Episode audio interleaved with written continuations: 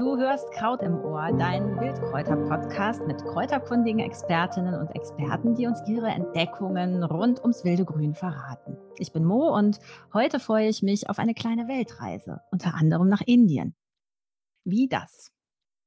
Angesagter Ayurveda-Koch, Yoga-Lehrer, Küchenphilosoph, Popstar der Ayurveda-Küche. Solche Attribute beschreiben Volker Mehl, der einen ziemlichen Durchmarsch rund um den Herd gemacht hat. Volker ist erfolgreicher Buchautor auf einem ja, ziemlich umkämpften Markt und das seit einem Jahrz- über einem Jahrzehnt, weil er sehr authentisch die Gedanken des indischen Ayurveda mit seiner heimischen Kultur verbindet und diese Nische mit einer Prise Glück, Gesundheit und Lebenshilfe anreichert. Außerdem ist er Podcast-Kollege. Wer ihm nach heute noch länger zuhören möchte, kann das auf nicht nur auf den üblichen Social-Media-Kanälen tun, sondern auch äh, den sehr spannenden Folgen von Are You Ready, einem Podcast für modernes, spirituell bewusstes und gesundes Leben lauschen. Ja, glücklich werden, genießen, ähm, die spirituellen Vi- Vibes zwischen Himmel und Erde, äh, ja, begreifen vielleicht oder sich nähern. Das alles versprechen die Koch- und Lebensrezepte von Volker, zumindest wenn man den sehr vollmundigen Zeilen über ihn Glauben schenkt. Und genau da möchten wir jetzt mal einhaken und den berühmten Koch auf den Zahn fühlen. Und heute geht es, wen wundert es, um den Schwerpunkt Wildkräuter, denn mit Volker könnte man natürlich ein ganzes äh, Jahr an Podcast-Folgen füllen. Und was ich super spannend finde, ist, dass er die Brücke schlägt zwischen den ehrwürdigen indischen alten Ayurveda-Traditionen, dem mittelalterlichen klösterlichen Leben und der sinnsuchenden Neuzeit. So, Volker, das äh, klingt krass, aber wir beginnen mal ganz einfach. Wenn du ein Kraut wärst heute, was war, wäre das für eins?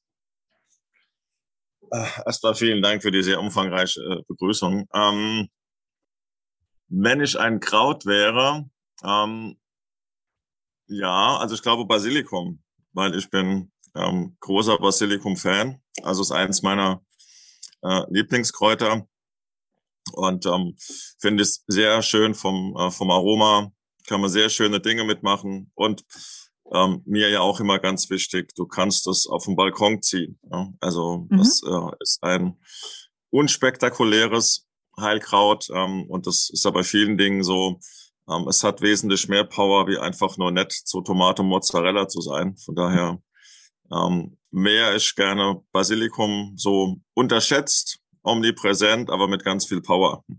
Super, dann äh, steigen wir mal mit einem sehr markanten Zitat von dir ein, ähm, was ich sehr schön finde. Also du sagst, für mich fungieren Kräuter als Botschafter, weil sie mich immer wieder an die unglaubliche Kraft der Natur erinnern. Heilkräuter bieten uns die Möglichkeit, uns durch ihre Kraft sowie mit Hilfe spiritueller Rituale wieder mit der Quelle zu verbinden und uns selber bewusst zu werden. Magst du das mal ausführen? Um, ja, weil so ein Ähm, ein grundsätzlicher ähm, Ansatz im, im Ayurveda ähm, oder so ein schöner Satz zum Ayurveda ist von Atreya, also einem ja, geistigen ähm, Führerarzt, so zweitausendfünfhundert Jahre ungefähr alt. Und der hat den schönen Satz geprägt, dies ist mein Wesen gleich der Welt oder dies ist mein Wesen gleich der Natur. Ja, also alles, was uns umgibt, ähm, wir inklusive natürlich sind ja Bestandteile ähm, von diesem großen, ganzen, ähm, schön. Und die Heilkräuter für mich symbolisieren das in besonderer Art und Weise, weil die oft so klein und unspektakulär daherkommen. Ja? Also man geht ja auch häufig dran vorbei.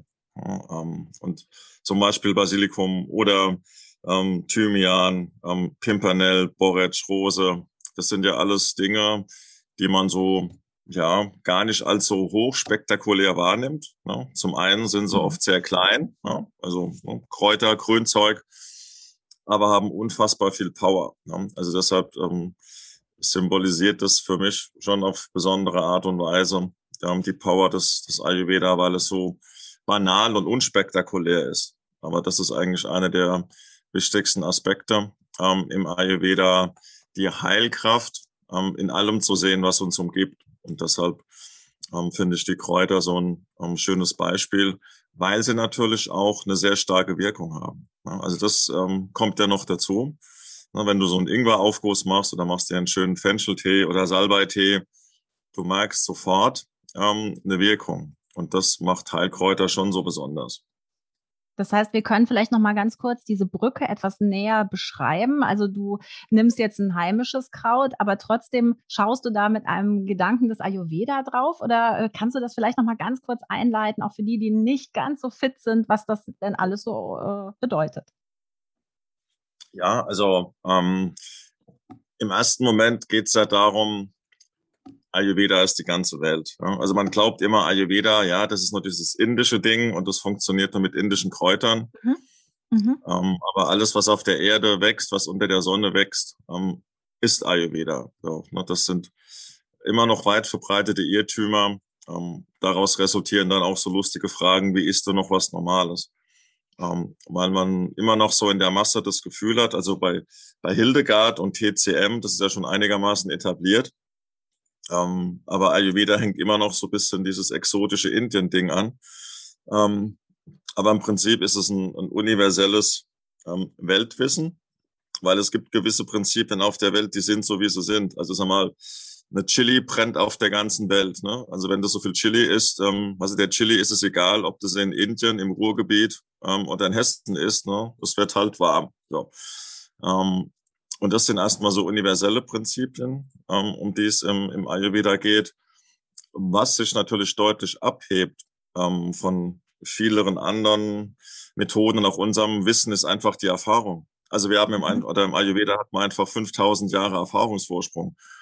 Also dass man mal so eine ungefähre Zahl hat von der Dimension, über was wir da reden. Ähm, also ich bin ja aufgewachsen in Lorsch in Südhessen.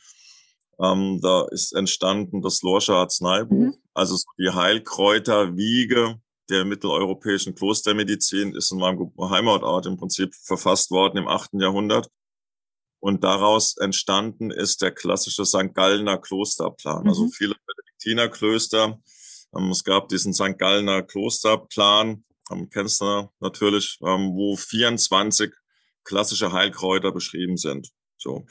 Ähm, im Lorscher Arzneibuch sind ein, ähm, ein paar hundert Rezepturen insgesamt beschrieben. So, also im Ayurveda, nur mal so als Zahl, man besch- oder hat aktuell in den alten Schriften schon vor über dreitausend, viertausend Jahren ca. viertausendfünfhundert Heilkräuter, also Einzelkräuter beschrieben, ohne die Kombinationsrezepturen. Ja, und wir sind jetzt bei uns gerade mal in der Phase mit ähm, Kurkuma und Ingwer. Ja. Mhm. Also ähm, ich sage den Leuten in den Kursen immer, stell dir vor, du bist am Atlantik und hast eine Espressotasse und mit der Espressotasse schöpfst du Wasser. Das ist ungefähr das, was wir aktuell von Ayurveda wissen. So. Mhm. Ähm, und das ist genau die, die Power, ähm, die Ayurveda hat. Ja. Und es hängt aber einfach noch so ein bisschen an diesem exotischen Claim. Ja, aber das ist so ein, das ist in der Forschung typisch. Das ist so ein, ein, ein menschliches Verhalten, ganz äh, klassisch. Das ist in anderen Methoden auch so. Je weiter es in der Zeit zurückliegt und je weiter es noch geografisch von uns weg ist, umso mehr glauben wir, ähm, es wäre primitiver. Ja, das ist aber so eine menschliche Urerscheinung, dass man denkt, ja, in den, in den Höhlen, in Anführungszeichen, ähm, saßen nur die Wilden. Also ich bin der festen Überzeugung, man hat sich damals über Philosophie und Natur genauso ausgetauscht wie wir, halt nur ohne iPhone. So. Also von daher ähm, war alles schon mal da und Ayurveda hat eben diesen immensen Wissensschatz, den man nach und nach ähm, bergen und heben kann. Und es tut sich ja so ein bisschen was. Ne? Also ich beobachte es ja auch in der Szene, so ein bisschen in der sogenannten Nahrungsergänzungsbranche tauchen jetzt so Dinge auf wie Shatavari oder Ashwagandha, also die Schlafbeere, so ein bisschen. Ähm, aber das sind immer nur so einzelne Dinge, die hochkommen, ohne die Gesamtbetrachtung. Und genau, du äh, stehst dafür im Prinzip diese Gesamtbetrachtung in unsere heimische Kultur sozusagen ja, zu integrieren und daraus eben nicht zwei Welten zu machen, sondern eine universelle.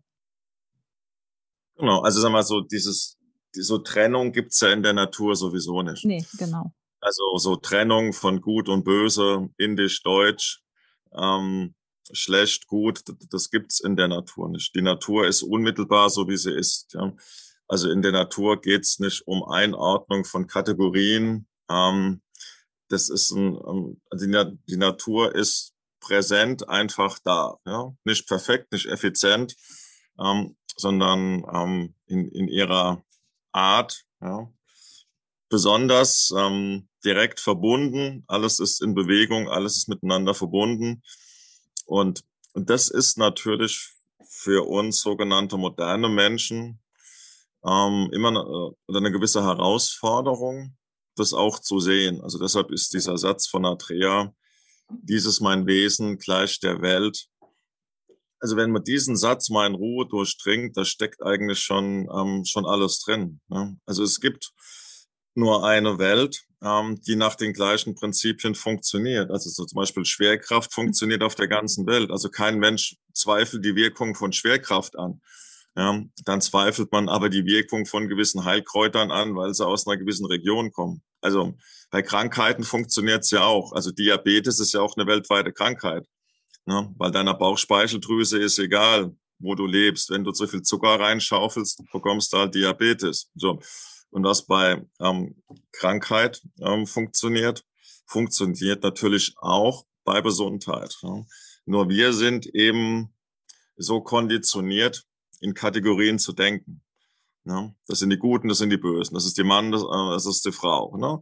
Das macht man so, das macht man. Ne? Dann gibt's moralische Dinge. Also wir sind geprägt von Einordnung, Schubladen und DIN-Normen.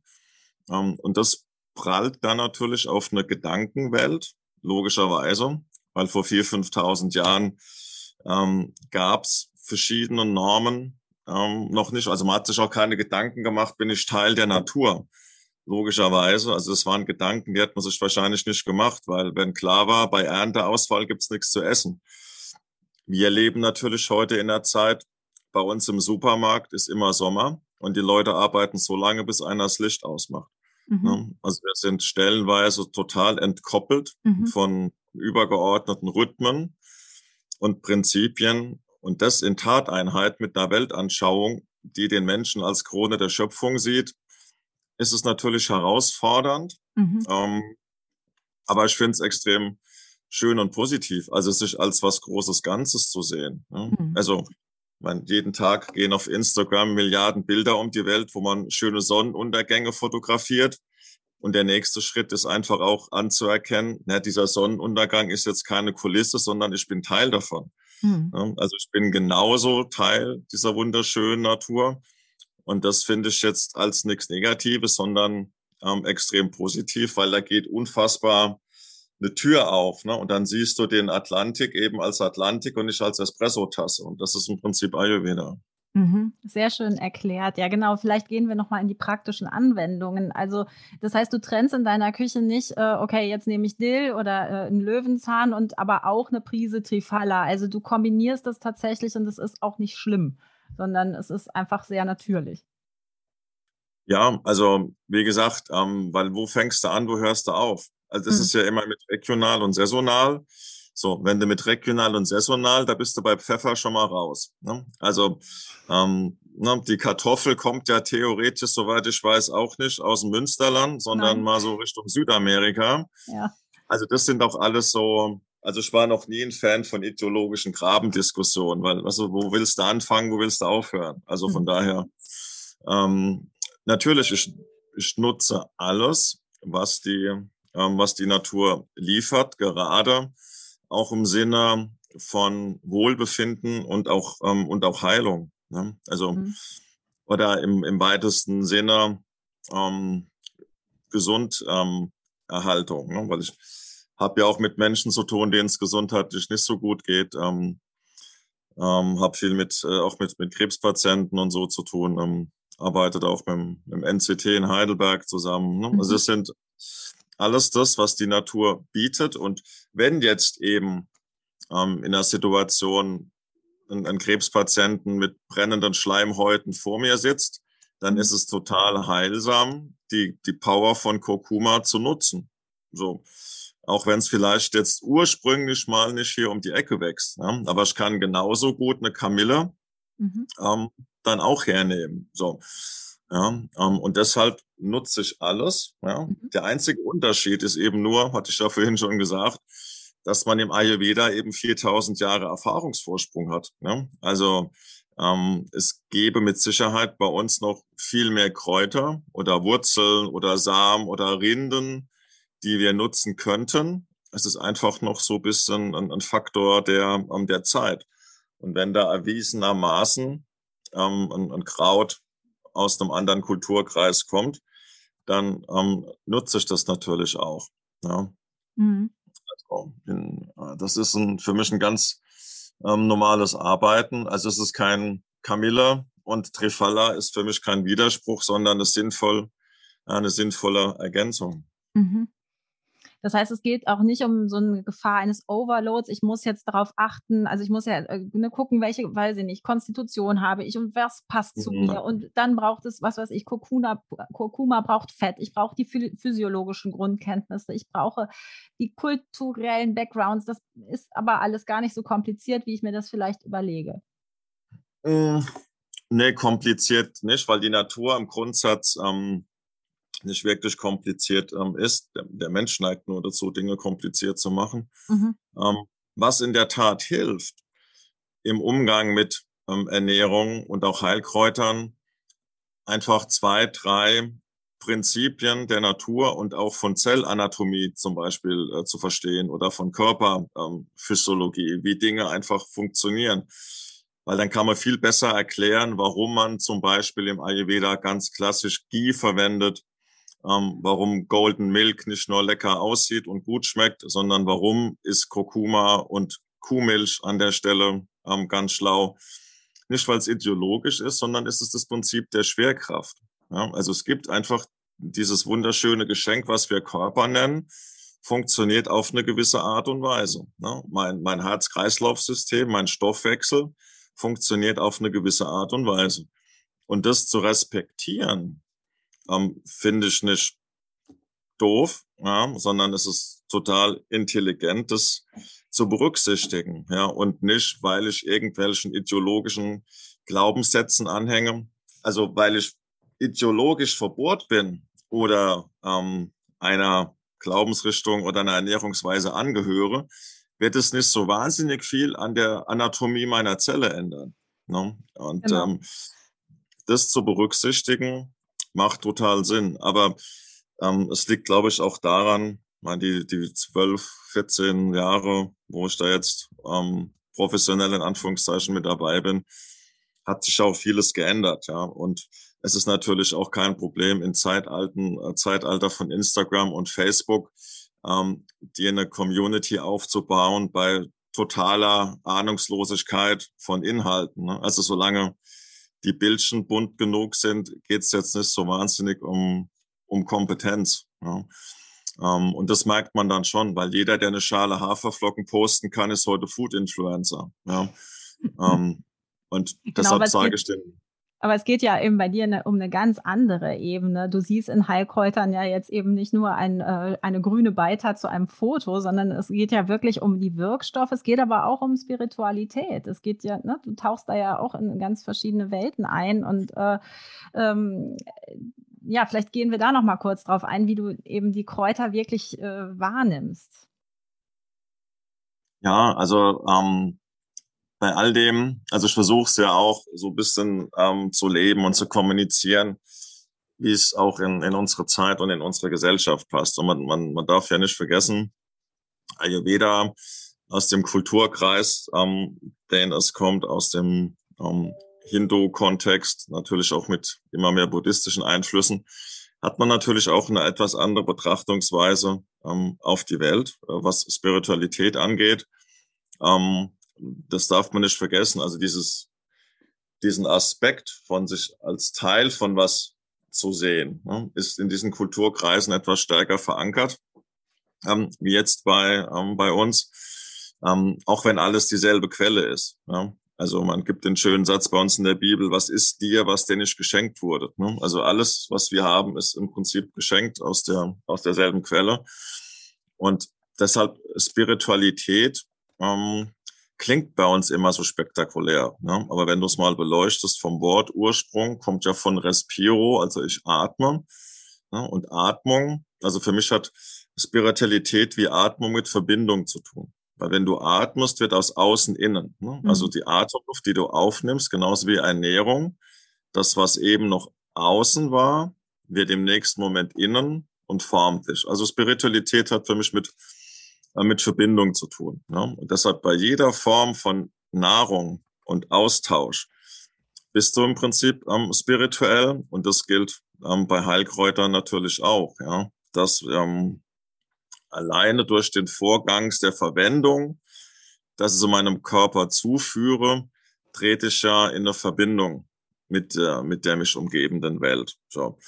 Ähm, und das ist Faktum, ob man das jetzt hochspirituell nennt oder nicht, das sind einfach Dinge, was außen war, wird innen, weil irgendwie muss ich diesen Körper ja nähern.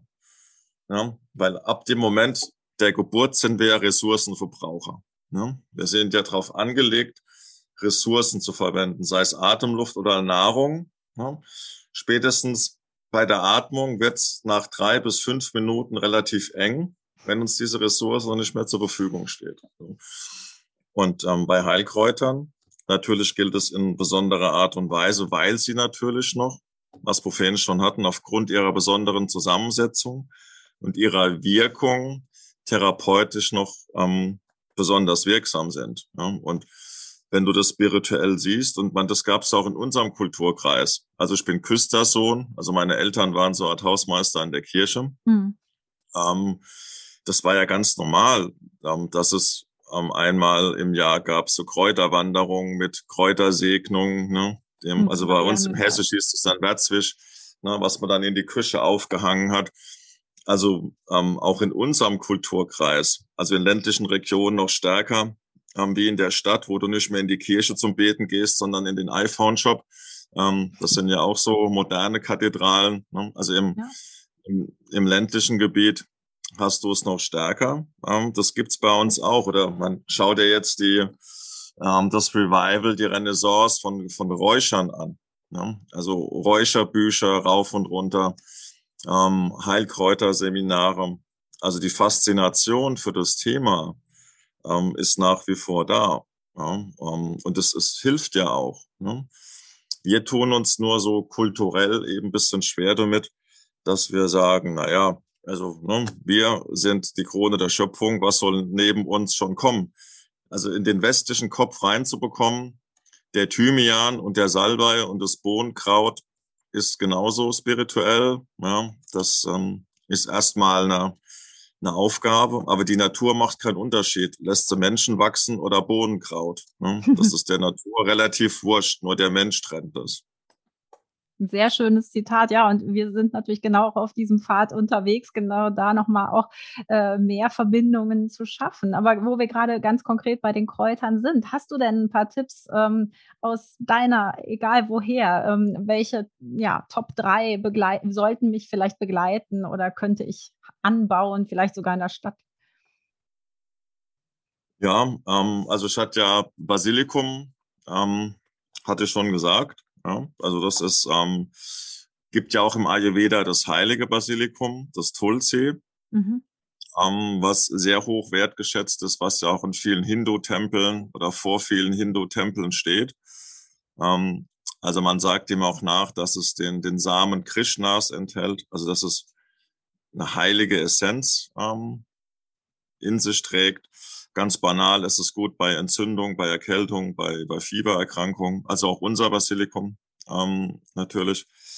Dann ähm, bin ich großer Fan von, von Rosmarin, mhm. auch als Immergrün, ähm, von der Aromatik her, auch eine, ähm, eine Allzweckwaffe, ähm, auch schön zum Räuchern, also auch zum Vertreiben von ähm, schlechten Energien ähm, und Salbei. Ne? Also das ähm, Salbei finde ich auch extrem schön aus verschiedenen Gründen, weil man es auch schön zum zum Kochen verwenden kann, aber therapeutisch. Also man, übrigens alle drei, weil das Problem ist oft in Anführungszeichen, dass viele klassische Heilkräuter, die von der Kulinarik eher überschaubar sind, was lecker ist, ne? Weil viele extrem bitter sind zum ja. Beispiel oder ein bisschen schwierig mit der Verarbeitung. Und das ist bei Basilikum, ähm, Rosmarin und Salbei eben nicht. Ähm, deshalb sind das so meine, wenn ich, also einheimischen Anführungszeichen, die man auch, es ist ja das Thema, wo bekomme ich die Sachen her? Ähm, weil außerhalb der Szene ist es ja, weil für uns ist es normal. Ich meine, wir kennen die Bezugsquellen, wir beziehen uns die Sachen. Aber wenn jemand noch nicht, äh, noch nie was damit zu tun hatte, finde ich es immer sympathisch zu sagen, selbst bei dir im Provinzsupermarkt, vorne am Gemüse, wo die Heilkräutertöpfchen stehen, ist die Chance, auf Basilikum und Rosmarin zu stoßen, relativ groß. Und Salbei gibt es ja auch einigermaßen ähm, gut in der Versorgung. Kann es auch schön trocknen. Ja, das ist ja auch ähm, eine ganz praktische Anwendungsweise. Deshalb wäre ich mal so beim Einstieg äh, mit den drei ganz happy. Aber du bietest auch selber Pflanzenextrakte an, die dann eben wesentlich weiter, also sozusagen exotischer sind, also wo ich tatsächlich die Namen vorher noch nicht gehört habe.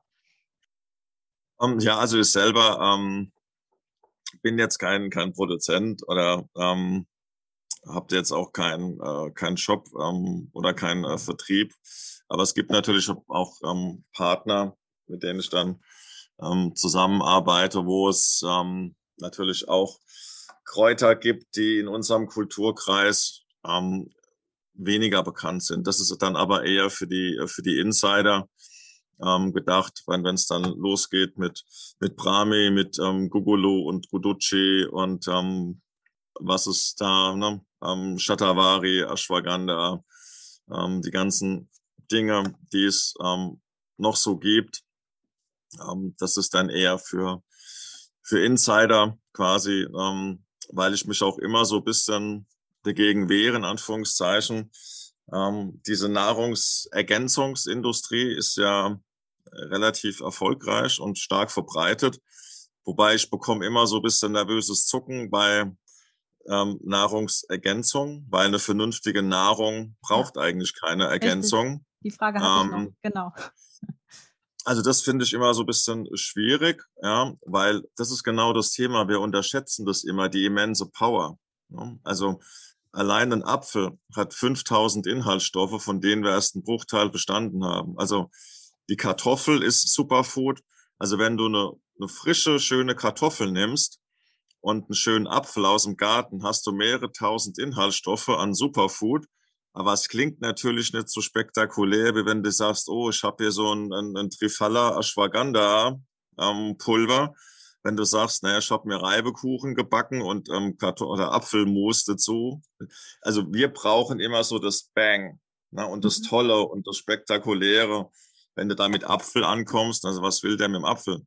Ähm, aber das sind unfassbar wertvolle ähm, Lebensmittel und ähm, kein Mittel auf dieser Welt ersetzt eine vernünftige Nahrung. Also das ist natürlich erstmal die absolute Basis. Eine vernünftige, alltägliche Ernährung mit, äh, mit guten Lebensmitteln, natürlich auch ergänzt durch ähm, Heilkräuter, ähm, was man im Ayurveda bei jeder Nahrung oder bei jeder Mahlzeit dabei hat. Ne? Gewürze spielen ja immer eine Rolle, ne? Um Stoffwechsel zu aktivieren, um die Ausscheidung zu aktivieren. Ähm, Das ist ja immer das, ähm, das Prinzip. Ja. Und ähm, von daher Heilkräuter ja, aber irgendwelche Pillen zu nehmen, ersetzen nie eine vernünftige Ernährung. Ne? Also wenn hier jemand reinkäme und sagte, ein Mehl, du hast doch da Connections, ähm, kannst du mir da nicht mal was besorgen? Sage ich dann immer, kann ich, mache ich aber nicht. Weil bevor du Pillen kriegst, hast ein schönes Rezept, davon ist der Biomarkt, da gehst du jetzt erstmal schön einkaufen, kochst vier Wochen frisch für dich und wenn du dann immer noch Probleme hast, kannst du gerne wieder herkommen. Ja. Aber einfach so weiterrennen, nichts verändern und Pillen einschmeißen, da kannst du es im Prinzip auch in Gully kippen. Ja, genau. Es ist halt dieses industriell veränderte Essen, was wir natürlich oft um uns haben. Und äh, ich verstehe das voll. Also ich habe ja über klimafreundliche Ernährung was gemacht und äh, das ist im Prinzip genau dasselbe. Also das, was dich wirklich nährt, ist, ja, sind ja Lebensmittel tatsächlich. im wahrsten Wortsinn. Und die bereite ich zu aus möglichst naturbelassenen Rohstoffen, die im Idealfall wirklich bei mir ums Eck wachsen oder die ich zumindest mit dem, was, was meine Erde hier hervorbringt, äh, noch anreichern kann. Ja, mein, so haben wir uns über Jahrhunderttausende ernährt. Genau. Also ähm, was wir gegessen haben, hängt ja elementar davon ab, was wir gefunden haben. Ja. Ja, weil unser Ernährungsumkreis war ja so maximal zwanzig, fünfundzwanzig Kilometer, also was so ein Tagesmarsch hergegeben hat, rund um unsere Hütte. So, ja, und wie viel man gegessen hat, hing elementar davon ab, wie viel man gefunden hat. Ja. So, ja, und das sind ja auch alles heute so Dinge. Ne? Du bekommst im Supermarkt immer alles und du kannst rund um die Uhr essen. Ne? Ist dann die Frage, wo kommen denn die Zivilisationskrankheiten her? Da dreimal scharf nachdenken, wo kommen die wohl her? Mhm. So, ja, und dann versucht man natürlich, wie kann man möglichst seinen Lifestyle beibehalten, ohne was zu verändern. Und das ist natürlich die große Stunde von Pillen und Superfoods und was auch immer, weil es den Leuten suggeriert, ich muss nichts ändern, nehme eine Pille und alles ist gut. Ja, so. Das sehen wir auch gerade bei den fossilen Brennstoffen. Ne? Also, ne, wir machen, bauen halt Autos, die so ein bisschen so tun, als wären sie anders. Ja, ja, also ich meine, das ist dasselbe wie Sojaschnitzel zu essen. Mhm. Ja, ähm, es ist vielleicht bio und vegan und du hast das Gefühl, du bist bei den Guten, ähm, aber über C O zwei Bilanz brauchen wir da nicht zu reden. Mhm. So, also der meiste Umsatz steckt in allen Produkten, wo der Mensch sich möglichst nicht verändern muss und kann mhm. sich moralisch noch über andere erheben. Ja. Das ist bei den ganzen Gummi-, ähm, Pseudo-Fleischprodukten äh, so. Ähm, das ist bei Elektroautos so. Na, man fährt mit einem guten Gewissen. Ne? Ich habe aber noch keinen ähm, Baum gesehen, wo Strom auf dem Baum wächst. So, ne? Das, ähm, also man, man fährt mit gutem Gewissen mit dem Elektroauto zum Biomarkt ähm, und kauft die Pseudo-Rostbratwurst hergestellt aus Kräuterseitlingen. So. Ja. Wie auch immer man das findet, ja. ähm, es ist eine Erscheinung der Zeit. Im Ayurveda wird man sagen, nimm das unverändert, ähm, je weniger Verarbeitungsschritte, ähm, umso besser. Nimm es frisch, koch dir selber, ähm, ess es in Ruhe, achte auf die Menge. Punkt. So. Ob es eine Kartoffel ist oder was Exotisches, ist an der Stelle nicht so kriegsentscheidend. Das sind ja auch genau schon so Tipps, die, die, oder Dinge, die du ja auch für so ein ausgewogeneres oder auch maßvolleres Leben äh, in die, äh, auch schon mal aufgeschrieben oder kundgetan hast. Und eigentlich halte ich das auch für eine sehr alte Weisheit, die auch schon in der Benediktinerregel zu finden ist, ähm, dieses Maß halten. Aber das fällt uns so unfassbar schwer. Ja, um, also ich bin jetzt kein Fan von früher war alles besser, ja. Nee. Weil ich bin der festen Überzeugung, ähm, hätten die ähm, Griechen, die Römer ähm, oder die Azteken unsere technischen Möglichkeiten von heute, wäre der Planet schon viertausend Jahre früher abgefrühstückt worden. Sie hatten halt nicht die Möglichkeiten, Atomkraftwerke zu bauen oder Tagebau zu betreiben. Also ich glaube, der Mensch von früher war nicht rudiment oder war nicht wirklich besser, rudimentär anders. Er hatte halt nur andere Möglichkeiten.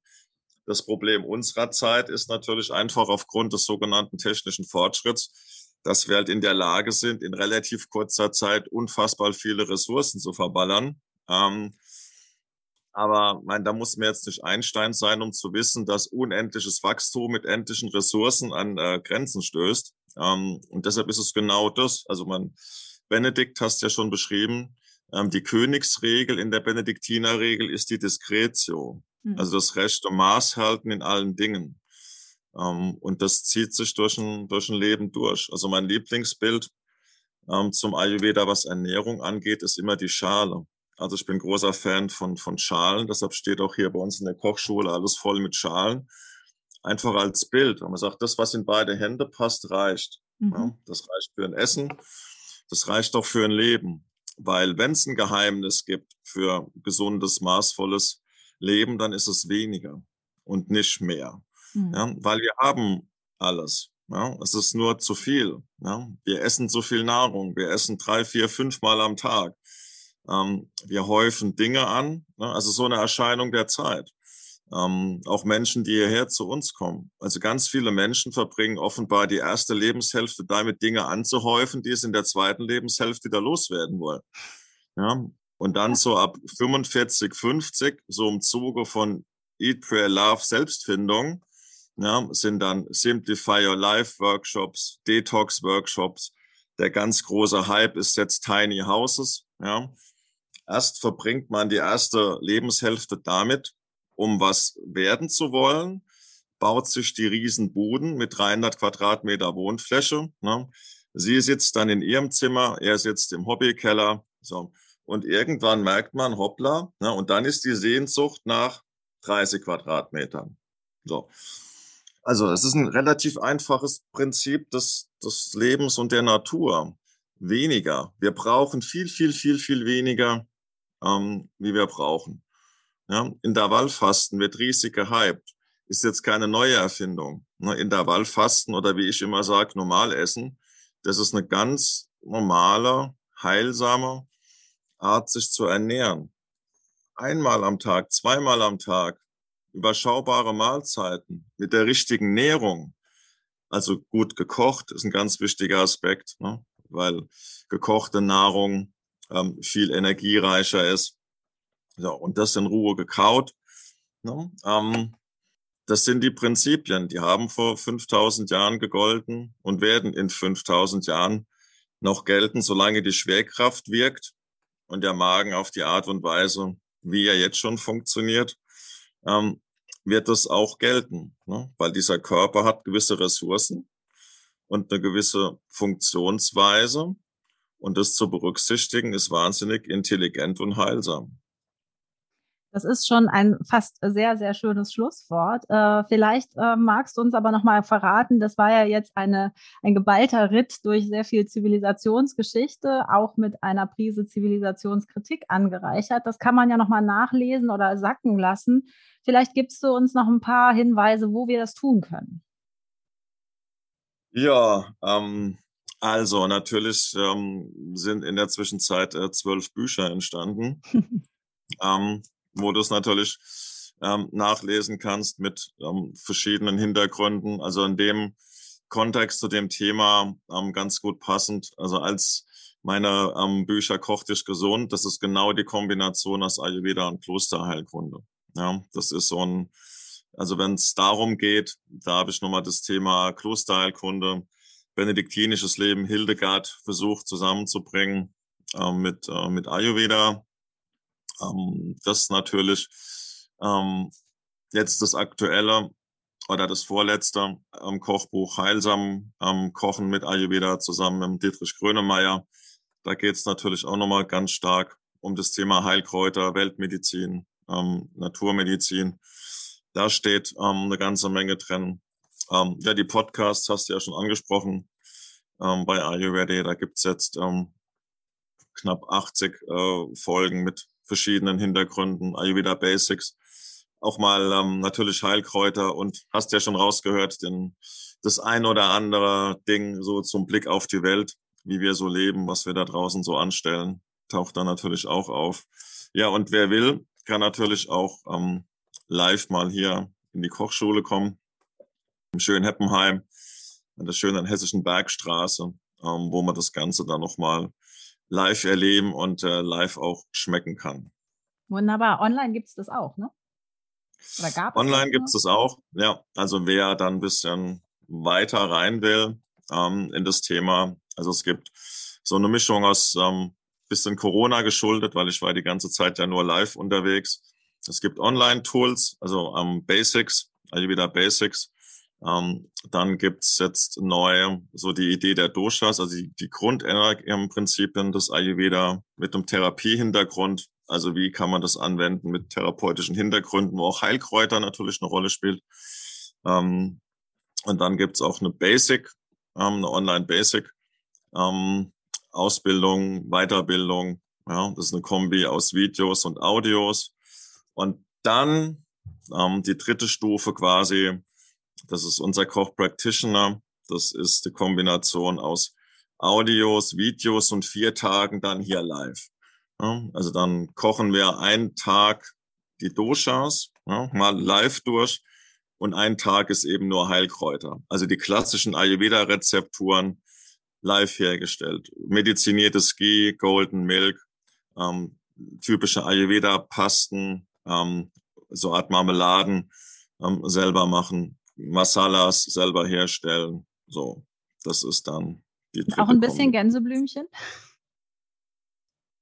Ähm, wenn die, ähm, wenn es die Jahreszeit hergibt, also wir sind ja hier nur fünf Kilometer vom Lorscher Klostergarten weg, dann gibt es natürlich auch ähm, das, was die Natur gerade so liefert. War jetzt im Winter ein bisschen schwierig mit Kräuterwanderung, aber wenn es die Zeit zulässt, Jahreszeit, also jetzt gerade im, im Mai, wenn das nächste Live-Setting ist, dann natürlich auch mit den Leuten rausgehen und mal live schmecken, weil ich sage den Leuten immer, Ayurveda ist die Lehre des Lebens, nicht der Lehre der Bücher auswendig lernen. Also man kann Ayurveda viel besser entdecken, wenn man die Nase ins Leben steckt und nicht so viel in Bücher. Bücher sind schön, aber die Essenz des Lebens wirst du in keinem Buch finden, sondern nur im Leben selber.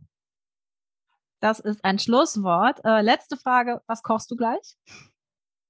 Ähm, was ich gleich koche? Ähm, also ganz einfache Sachen. Also meine, äh, meine Frau Anke liebt Kartoffeln und die, wir haben hier nette kleine ähm, Drillinge und da gibt's in der Tat so einen Kräuterquark. Also das ist so ein ähm, All-Time-Favorite. Schöner, so Drillinge, sensationell aus dem Ofen, schönes Öl, ähm, Masala-Mix dazu und hier so Frankfurter Grisauce, ne, der Hesse, ne, die traditionellen Kräuter, bisschen Quark, sensationelles Essen. Das äh, macht hungrig. Ja, schade, wir haben jetzt sozusagen unsere Zeit äh, aufgebraucht. Also äh, das ist jetzt sozusagen äh, der unserer Uhr geschuldet, dass wir jetzt hier abbrechen. So, aber äh, es sind tolle Anregungen gewesen und ich glaube, da können unsere Zuhörerinnen und Zuhörer vieles von mitnehmen. Lieber Volker, ganz herzlichen Dank für heute. Sehr gerne. Vielleicht bis zum nächsten Mal. Das war Kraut im Ohr mit einem geballten Ritt durch unsere Zivilisation und mit Volker Mehl, der universellen Heilkräften aus Pflanzen und Kulturen auf die Spur kommt. Vielleicht ziehst du jetzt los und packst Tulsi, Rosmarin und Salbei in deine Wohnung, in deinen Kochtopf oder in die Teetasse. Danke für diesen Spirit, für diesen buchstäblichen Austausch von innen und außen und Dank an dich fürs Dranbleiben. Mehr zu Volker verlinken wir in den Shownotes, damit du das alles nochmal sacken lassen kannst. Wenn du eine Meinung zu diesem Track hast, dann teile sie uns gerne mit. Teile auch diesen Podcast und bewerte ihn. Wir freuen uns über dein Feedback.